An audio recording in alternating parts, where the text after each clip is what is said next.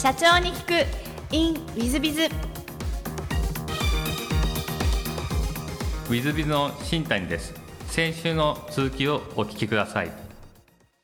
でその後楽天証券というまたこれちょっとあの違う方面で、えー、に移られてるんですがこれどういった経緯で移られたえっ、とねこれもあの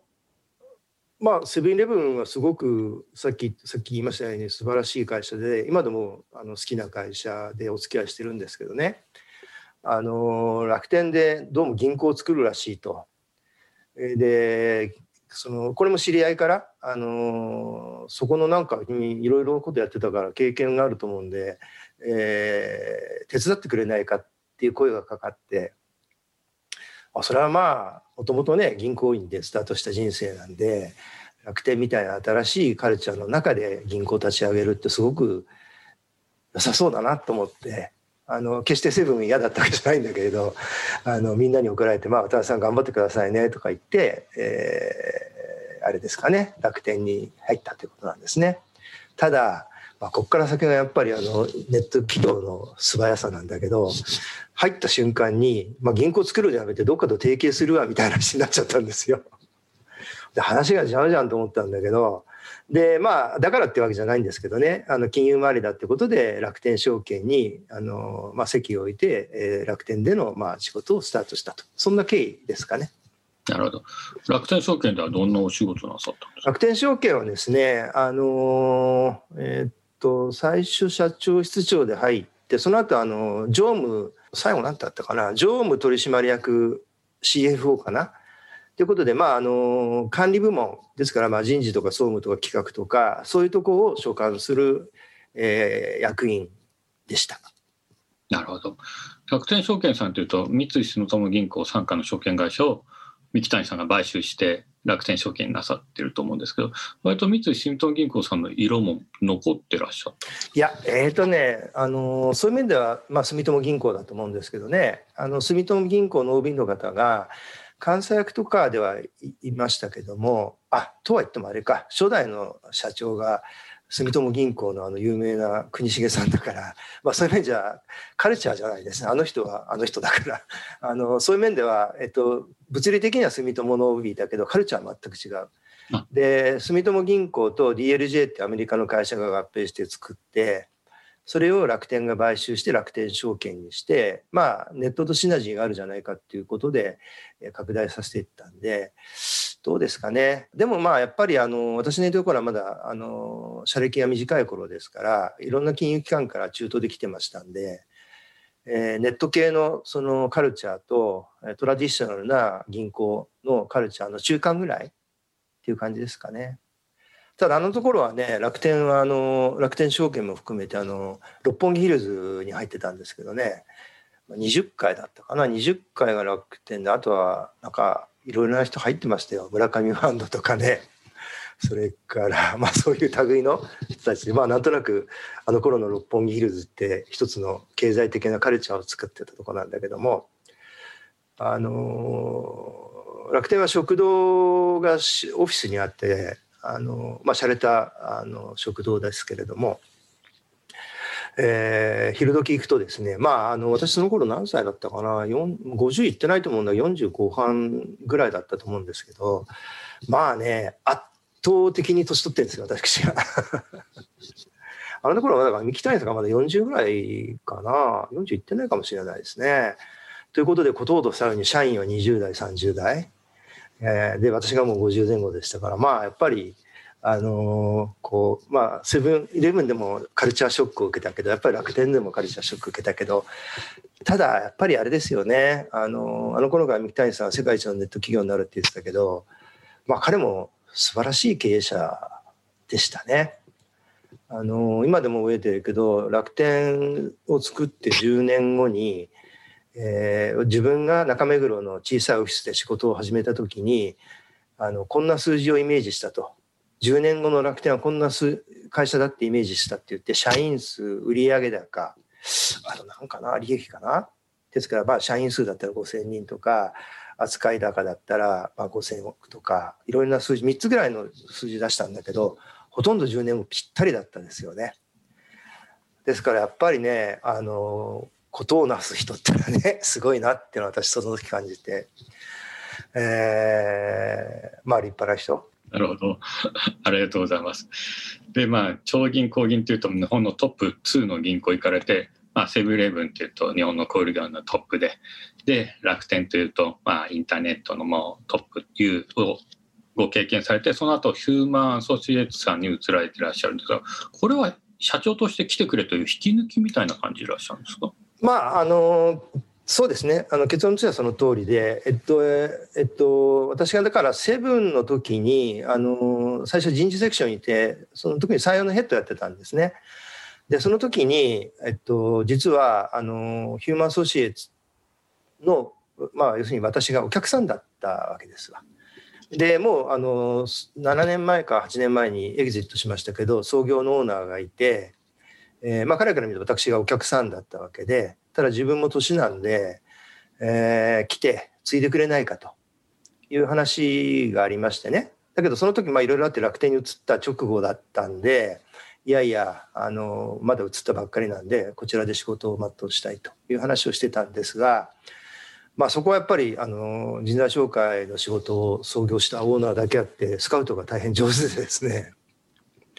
えー、毎日のように電話で「やろうやろう」って言われてまあだからあれかな最初に声をかけていただいて1年ぐらい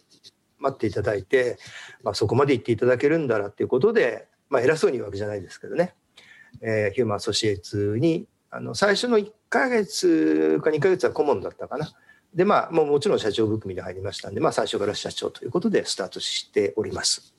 なるほど。社長になられた当初から上場というのは目指されたんですか？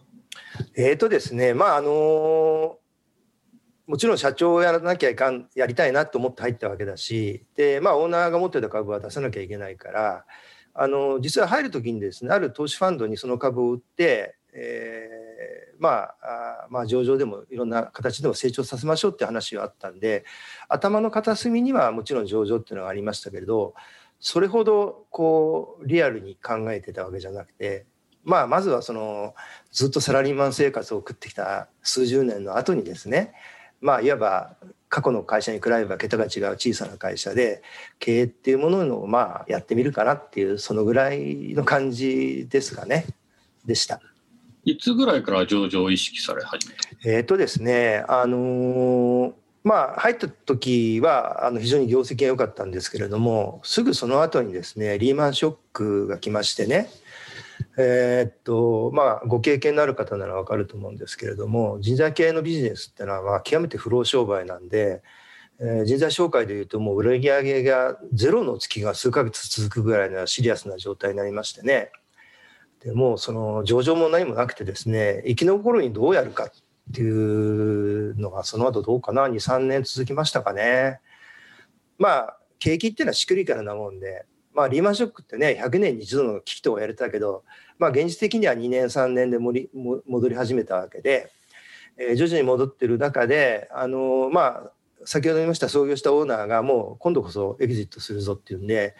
えっと、投資ファンドに売ったんですね。まあ、正確にはあのファンドじゃなくてあの証券系のあの投資会社なんですけれどもでその時にですね、まあ、当然投資会社ですからエグジットしなきゃいけないですからどうしますかねって言われたんで今でも覚えてるけどその投資会社に最初投資してもらうことが決まって、えー、丸の内の立派なあの応接に向こうが投資会社の社長以下5人ぐらい並んでて私1人ぐらいだったんだけどまあご縁があってねお宅のその大株主となりますと。でまあ我々も株を売って将来出ていかなきゃいけないけどまあ渡辺さんとしてはどうしたいですかっていうからいやまあここはやっぱり上場しましょうと。そこでなんか上場っていう方針があの決まりました。なるほど。あの上場こう一生懸命まあ迎え始めた時にこうなんかご苦労とかその上場に向けての苦労みたいなお話はございませんでしょうか？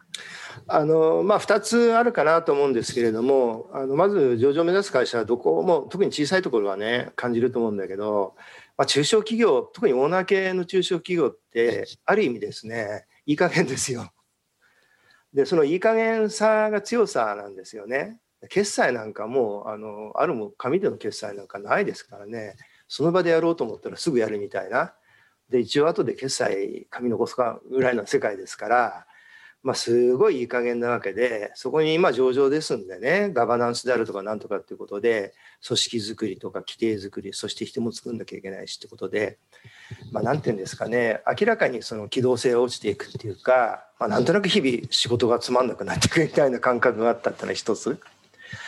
それからもう一つやっぱりあの当然社員もね中途で入っていろんな人たちがいますんでいろんな価値観特に当社の場合割とシニアな人が多いですからいろんな価値観を持っている人がいるんですよね。まあ、別に会社上場しなくたって、まあ、給料もらえばいいやと思ってる人もいっぱいいるしむしろ楽してあの余暇を楽しみたいなって人もいるし、まあ、そうじゃなく人もいろいろいるしねだからそういうそのいろんな価値観を持ってる人をその、まあ、上場っていう方向に向けていく一緒に向けて向いていってもらうっていうのかな、まあ、そこはやっぱりかなり苦労しましたね。なるほど。ありがとうございました。そうしましたあの、ヒューマンアソシエイトさんの事業内容をぜひですね、あの、ご宣伝がてら、あの、ご説明あ。ありがとうございます。えー、っと、今、あの、事業内容3つあります。で、あの、一番最初のオリジナルの事業が人材紹介。ですから、あの、企業さんからこんな人を探ってほしいと言われた。そうするといろんな手段を使ってですね、人材を探してご紹介して、えー、で、決まると、まあ、フィーをいただくという人材紹介。で当社ができて5年後ぐらいですかね、あのー、今ヒューマンフロンティアって言われる会社を作ったんですがそれはあのメンタルヘルスケアの会社 EAP とも言われてますけれども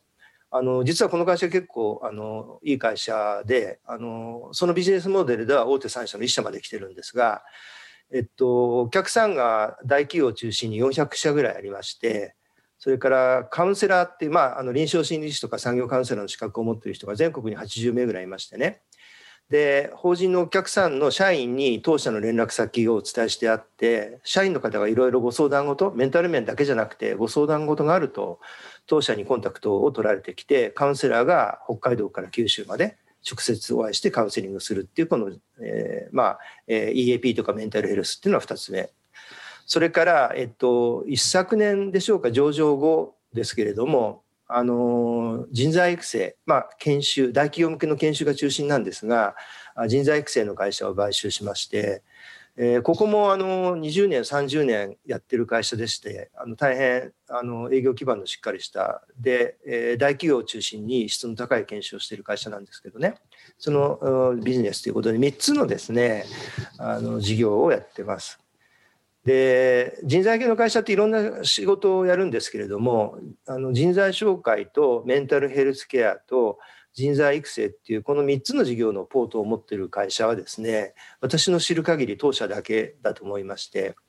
でしかもあのお客さんがですねまあ大企業だからいいってわけじゃないんですけれども大変やはり大企業有料企業中心の顧客基盤ですんで、えー、まあそういう面でのそのビジネスちょっと今やっぱりコロナで結構苦労してるんですけれどもあのビジネスのそのポテンシャリティとか質っていうのはまあ大変高いんじゃないかなっていうふうに思ってます。あのちょっとリスナーの方向けにあの2000今収録してるのは2021年のあの1月に収録してるんでちょっとコロナまだ続いているところでございまして、えっ、ー、とではですねここからちょっと全く違う質問もさせていただければと思うんですが、はい、えっ、ー、と事前に好きなもの好きなことで 伝えたい。これはねどっちもねどっちも聞きたかったんですけど 先々週から飼い始めた子犬というのと物理の本を読むことということで、大変ちょっと両方興味事項なんですが子犬を飼い始められたなんかきっかけとかあられる？んですか、まあ、これはですねあの少なからざる人が同じ動機で買われた方おられるんじゃないかなと思うんですが、まあ、またあのコロナになってね在宅になってあの、まあ、家内はあのベタで、まあ、家内も少し仕事してるんですけどもあのずっと家にいると。で私も週に1日は在宅とは出てるんですがまああの毎晩のような接待もなくなったし 健全な生活に戻る中であの去年の4月に横浜っていうかみなとみらいの後に引っ越ししましたんでね。週末はあの散歩がてらいろいろなとこ行ってて、えっと、だから11月かな。あの家内と一緒に散歩で元町まで行ったんですけど、ね、歩いて行けるんで。横浜の元町の商店街ですかね。商店街の入り口ってあの行かれた方ご存知かなと思うんだけどねペットショップがあるんですよね。そ れでペットショップにであの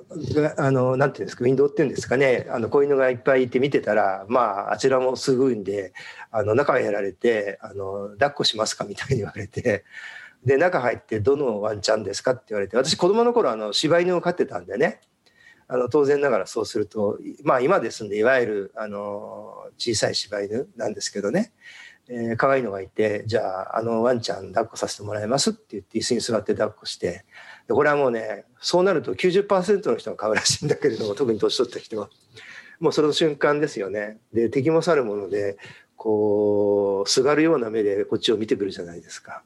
そうするとねもうあの嫌とも言えないっていうのかな。ただ当然ね即断即決ってわけじゃなくて、えー、じゃあまあ考えますわって言って家に戻ってでもまあやっぱりなんか翌週になるとねもしかしてあの間に他の人が買っちゃうんじゃないかとか思ったりしてで早速翌週お店に行ってその場で断ということで一気に取得まああの衝動買いの最たるもの。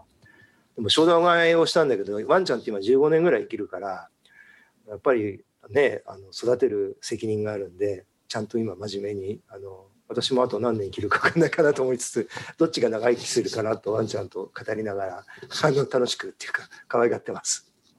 ありがとうございます。あのちょっとあのお茶目な渡辺社長さんが見れて大変 ですけども、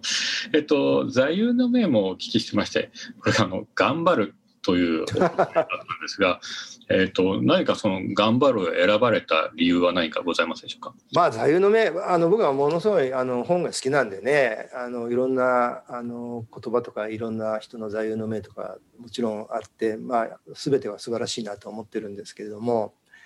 あの頑張るってまあ日本人が最も使う言葉の一つと言われてるんですがあのまあさすがにもうここ20年30年読まないけど、まあ、結構学生時代やっぱ漫画どうですか？皆さんご存知か、まあ、少年サンデーから始まってマガジンジャンプチャンピオンぐらいまでは読んでたかな？もうそこから先は社会人になってもう漫画は一切離れてますけどその時にですねあのキャプテンという野球漫画がありまして深夜な人は結構ご存知かなと思うんだけどあの千葉明夫さんって若く亡くなられちゃったんですけどね。あの千葉哲也さんの弟さん。千葉哲也さんは下の女王のあれだから皆さんご存知だと思うんだけどその弟さんでね千葉明夫さんっていうのが野球漫画で「キャプテン」っていう漫画をまあ連載してたんですけどね。その主人公っていうのがですねあの、えー、いましてえっ、と住谷二中っていう中学校なんだけどね。で名門の野球校からあの転校してきた大工さんの息子なんだけれども、えー、まあその名門から来た野球部から来たんで住谷日中の面々はですねこれすごい人が来たぞと言ったんだけれど実はその名門では補欠にもなれなかった人だったんですね。で周りの期待が大きい中であの最初はなんかこう全然冴えないんであの人ってもしかしてダメなんじゃないのとか言われてたんだけれどもまあやっぱりいきなりそういうキャリアだったんでキャプテンになってそれで、えー、周りの期待に応えなきゃいけないなっていうんであの1日20時間ぐらい練習するみたいな人がいたんですね。でそういう姿を見ていって周りのあの生徒たちもまあついていってまあダラダラしてたのがそれこそ夜も練習するとか土日も練習するとかっていうことで結局最後はあの全国大会で優勝するんですよ。でその谷口君っていうのはキャプテンなんですけどね谷口君っていうのは素朴な人であの優勝するとその優勝じゃなくてもだんだんと勝ち進んでいくとあの学校の中のインタビューとか新聞部の人たちがですねインタビューするんですよ。で谷口さんここまで来れたのは何でですかっていうとみんなで頑張りましたと。これいろんな質問するんだけど全部答えが頑張ったからですってことなのね。で最後の質問を何だか忘れちゃったけどインタビュアーが「どうですか?」って言ったらうんとなってたらそのインタビュアーがね「やっぱり頑張るってことですよね」って言って終わったってのがあってね、まあ、これは全てに通じるんじゃないかなと思ってまあこうよくリーダーシップとか言われると今そのサーバントリーダーシップとかね言われて自発的にまああのよくサッカーの世界でもローマ帝国の時代から背中を見て育つみたいなのあったんだけど、まあ、結局ですねあの自分自身も目的を達成するためには頑張んなきゃダメだし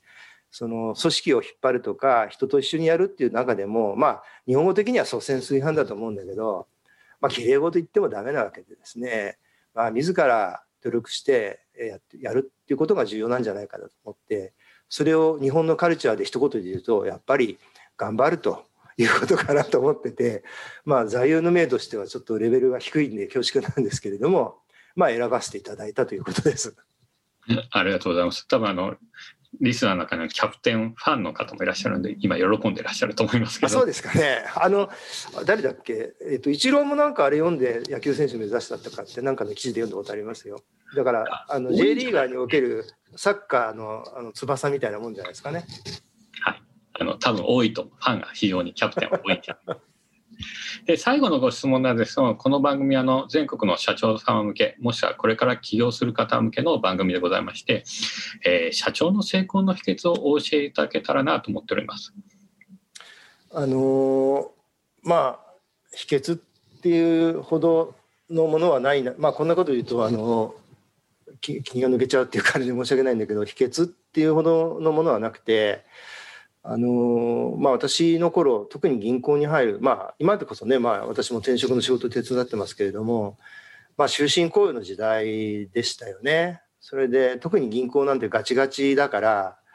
まあ、私がその大学を卒業して銀行員になった時はまああの頃定年60だったかな55だったか忘れたけど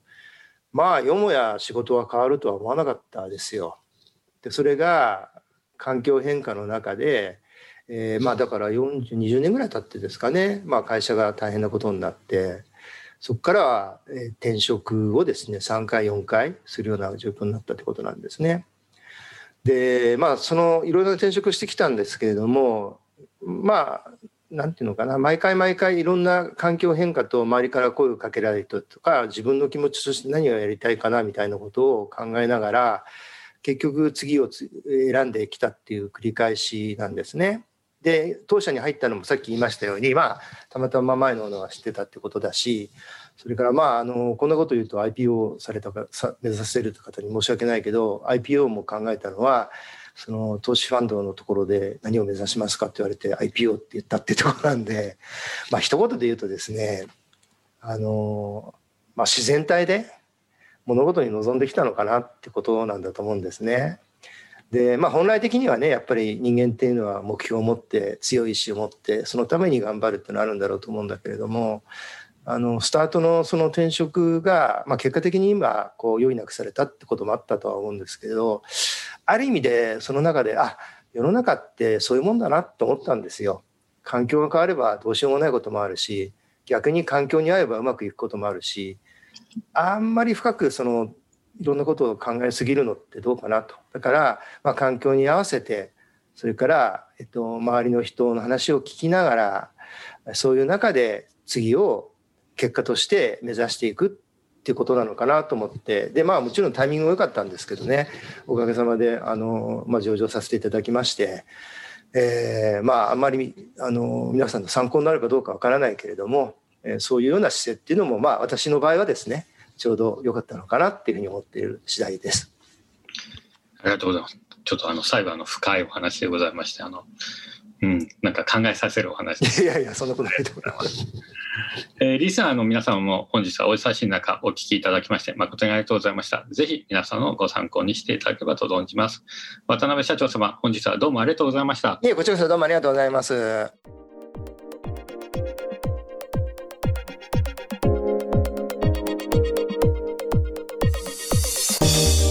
えー、本日の社長に行く t ー m ズビズはあヒューマンアソシエイツホールディングス株式会社マザ東証マザーズ上場の渡辺社長様でいらっしゃいました、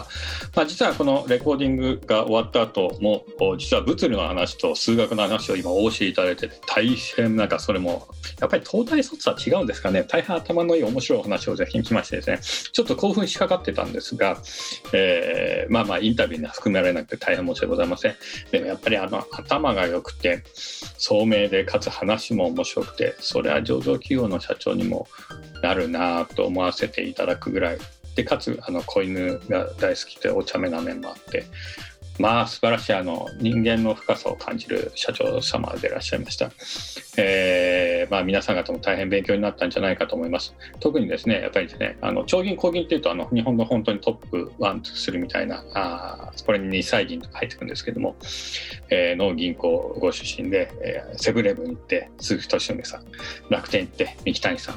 と学ばれて、で、上場企業の社長と。まあ、王道中の王道で、なんでしょう。上場企業の社長になっていらっしゃってて、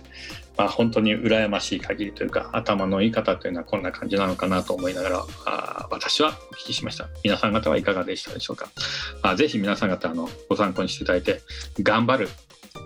そういえば頑張ると自然体全然違うなと思いながらもでも頑張るで皆さん方の企業ぜひ頑張っていただいて上場を目指したり大きな企業を目指したりして成長企業を目指していただければと思っております、えー、本日の社長に行くインウィズビズはここまで。また来週。3分コンサルティング。w i z ビズが社長の悩みを解決。本日の3分コンサルティングは F 社様オンラインフィットネス流行りですね。オンラインフィットネスの方です。はじめまして、オンラインフィットネス事業を営む A と申します。弊社は在宅でもフィットネスを楽しんでもらいたいという思いから2018年に創業しました。コロナによるえー、巣ごもり需要ですね。巣ごもり需要が追いかけとなり、お客さんは着実に増え、着実に増え、業績も右肩上がりとなっています。素晴らしいですね。それに伴い社員数も増加し、そろそろ管理職を増やしたいと考えています。しかし、えー、急激に社員が増えたことと、こともあり、管理職を増やしたい反面、任せるには、えー、実力が伴ってない、えー、ここは良いけど、あれが不安といった悩みがあります。えー、御社ではあ管理職を任せるタイミングに規定や基準は設けていますか？また、弊社のようなスタートアップでの管理職を任せるタイミングについて、可能な範囲でアドバイスいただければと思い、今回ご相談させていただきました。よろしくお願いいたします。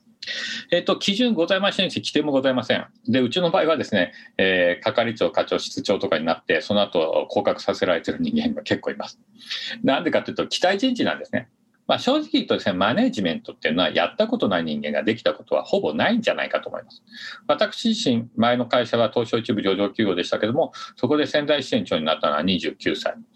えー、32か33で執行役員になって、えー、36ぐらいか35ぐらいで常務になったんですけども、えっ、ー、と、全部、うそうですね、仙台支店というか東の方の責任者になった時も、全部あの断ろうとして断れなくて怒られてなってるんですね。で、かつですね、仙台支店長の時もなんかすごいのは、クレームをですね、なった瞬間にですね、10個ぐらいですね、えー、出してしまいまして、そのお客様のクレーム、それ全部取締役の部長に相談したら、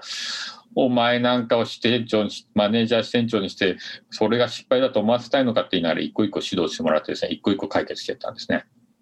だからですね、できないんですよ、そんなもん。で、だってやったことないんだもん。仙台支店長なんてやったことなかったんですよ。でもなぜかやらせてくれたんですね。運が良かっただからやらせてもらっただけですね。まあそういう意味でいきますと、あの、まあ期待人事っていう言い方になりますけども、いう形でやらせてみるのがいいじゃないかなと思いますし、その分、やらした以上は、あえー、私自身はこう思ってましたんで、えー、その部長とかですね、役員とかが、その鳴らした、俺なんかを仙台市長に鳴らしたのがいけないから、東の責任者にやらしたのがいけないんだ、役員にさせたのが悪いんだっていうことにしましたんで、私自身。で、その結果として、あの、思ってたんで、えー、逆に言えば部長にもちゃんと相談してたんですけども、あの、ある意味部長さんなり社長さんなりがちゃんと引き上げたならば、ちゃんと指導していく。場合によってはもう毎日のように。まあまあ、うちの会社、前の会社はまあ大変、えー、いい会社ですし、ちょっと厳しい会社でしたので、私が本当に、えー、役員として能力なかった時には、えー、創業の上場企業20社ぐらい作ってるプロのコンサルタントの会長が、えー、代表取締役会長が私に1日3回指導しましたね。なんでって、無能だから。私自身に無能な執行役員って1200人の社員の前で私怒られたことあるんですが、えー、1回じゃないですよ。何回も。何回も言われたんですが、それなんで無能なんでしょうがないから育てるって言って、1日3回、毎日毎日週5日、1週15日回指導する、受けたことあります。まあ、コンサルティング料それ払ってたらですね、億単位になっちゃうんじゃないかぐらいの指導ですね。でもそんなもんです。だから社長様、の、ぜひですね、えー、期待人事上げてみて、ダメだったら下げりゃいいんです。で、下げてまたもう一回チャレンジさせればいいんです。そういうふうにしていって、育てていく。管理職を育てて。そして社長様があ諦めずに育てようとしてください。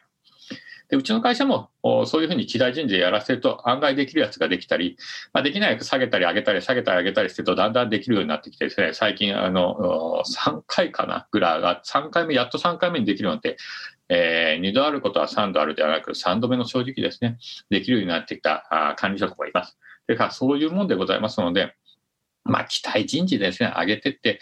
指導もちゃんとして、えー、まあ、教育もして、えーえー、ちゃんとできるようにさせていくみたいなのをお勧めしたいなというふうに思っております。えー、本日の3分コンサルティングはここまで。また来週。